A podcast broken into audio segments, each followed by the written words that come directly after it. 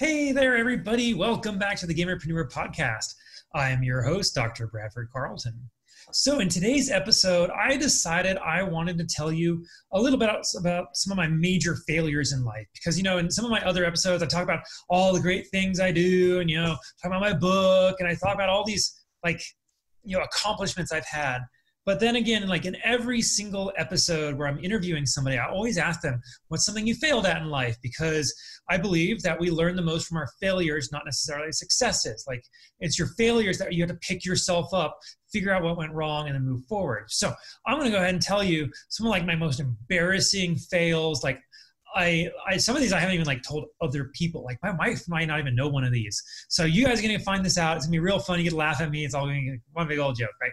All right. So I was a shy, awkward, nervous kid growing up. Like I barely had friends. I had like three friends in middle school, three, the same three friends in high school. Um, in elementary school, I basically didn't have any friends. But here I am in eighth grade, I'm in drama class, and I was like excelling at drama. Drama was like my thing. I'm just a born actor. I can like do all the drama-y stuff, right? I, I can make faces and voices, and and I'm not I'm not so good at drama. I mean, I'm I'm a good actor, just not in the professional sense. So here I am. I'm in eighth grade. I'm shy. I'm awkward. I'll admit, my uh, mother convinced me that it didn't really matter what I wore, that I should just love myself for who I am. So I wore sweats, like, all the time, like top and bottom all day, even in the summer. Like it was really, really, really bad. But that's not the embarrassing part of the story. So here I am, I'm in eighth grade, I'm in drama class, and there's a girl I have a little bit of a crush on. And like, what's this got to do with business? I'm not sure yet. We're just gonna roll with it. So here I am, eighth grade, drama class, there's a girl. And like, I had no idea, none whatsoever, how to like even talk to girls. And like half my classes were girls. Like I don't even know how to talk to half my class. Anyway, so I decide Valentine's Day is coming up. I got a crush on this girl. Like everybody's like, you're supposed to be bold. You're supposed to be brave and just go do something, right? So I'm like, you know what? I got thirty bucks. I've saved up thirty bucks. I don't even know where that money came from, but I'm going to go buy a teddy bear. I'm going to go give it to her. And that's exactly what I did. I went, I bought it. I had to get my parents to drive me to a store to buy a Valentine's bear for a girl. And obviously I had to tell them it was for a girl. And they're like, you're going to have to tell us how this goes, Brad. I'm like, I'm sure it's going to, yeah, I have no idea how this is going to go. So anyway, I go into class. I hand the girl the teddy bear. She takes the teddy bear and then she turns her back to me. Ouch. Oh, it was bad. People in class were like, oh, poor Brad. What I learned from that was that, you know, being bold without a plan, without really knowing what you're doing is pretty much just reckless. I burned thirty bucks and I got to have this wonderful experience of the whole class feeling really miserable for me. And let's move on to the second story. So that's my first story. You don't don't be just reckless. You have to have some sort of plan. Like it's going to go back to my organization is the enemy of sloth that I say at every end of every episode, right? Like you have a plan, know what you're doing. Don't just go into things. And I did not know that back then. I was just going to be bold. I was just going to do this thing and see how it turned out. And I crashed and burned. Now, another uh, horribly embarrassing event for me was way later in my life. I was twenty-seven, and I was on the board of a major political action committee in Ohio.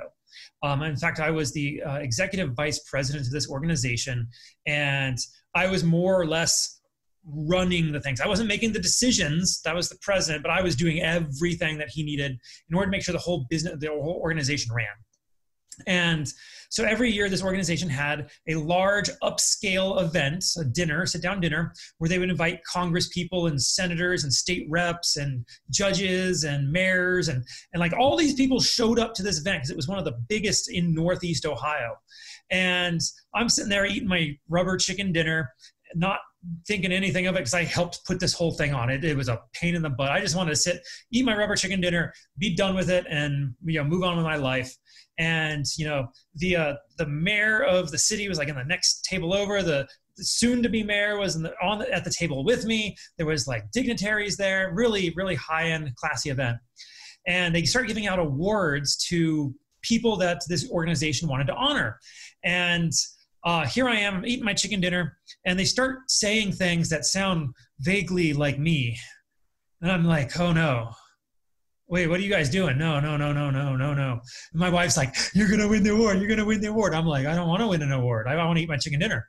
So they called my name for the Unsung Hero Award. And I'm like, oh, apparently I'm being sung now. So I go up there, I grab my award, and I had no intention whatsoever of giving a speech. Normally in politics, you're expected to give a speech. Took my award, I turned around, the president stopped me and goes, hey, Brad, are you sure, you, like, do you want to give a speech?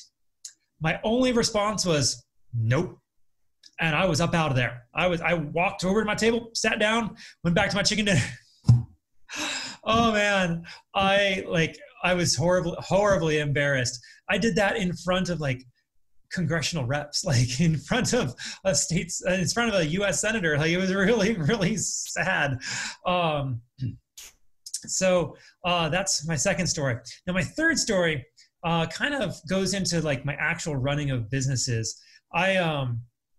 had a whole bunch of money at one point, and I knew I needed to go into business because I was transitioning from being an attorney into being a entrepreneur. And those are totally different things. Like one has a, a job mindset, one has an entrepreneurial mindset. So here I am trying to get started in the entrepreneurial mindset. All I know is I need a business. And this kind of relates back to my first story in that I kind of was rash. I was kind of reckless because I went and started two businesses, one with my brother-in-law and one with um, a former best friend of mine. And I gave them both a whole lot of money and said, okay, you guys do my plan, make it work, and I'll just support you however you need from the background. And what ended up happening is I, I lost basically every single penny that was involved in both of those businesses. I lost a really good friend. My brother-in-law more or less doesn't like me. And, you know, here I was thinking like, geez, you guys both said that you would do this. Why? Like what happened? What fell apart? And it took me a while to figure this one out, but it really comes back to you have to take responsibility for yourself. And that's kind of the lesson I, I learned from the second story is, it wasn't, there was nobody in that room that I should have cared about their opinion.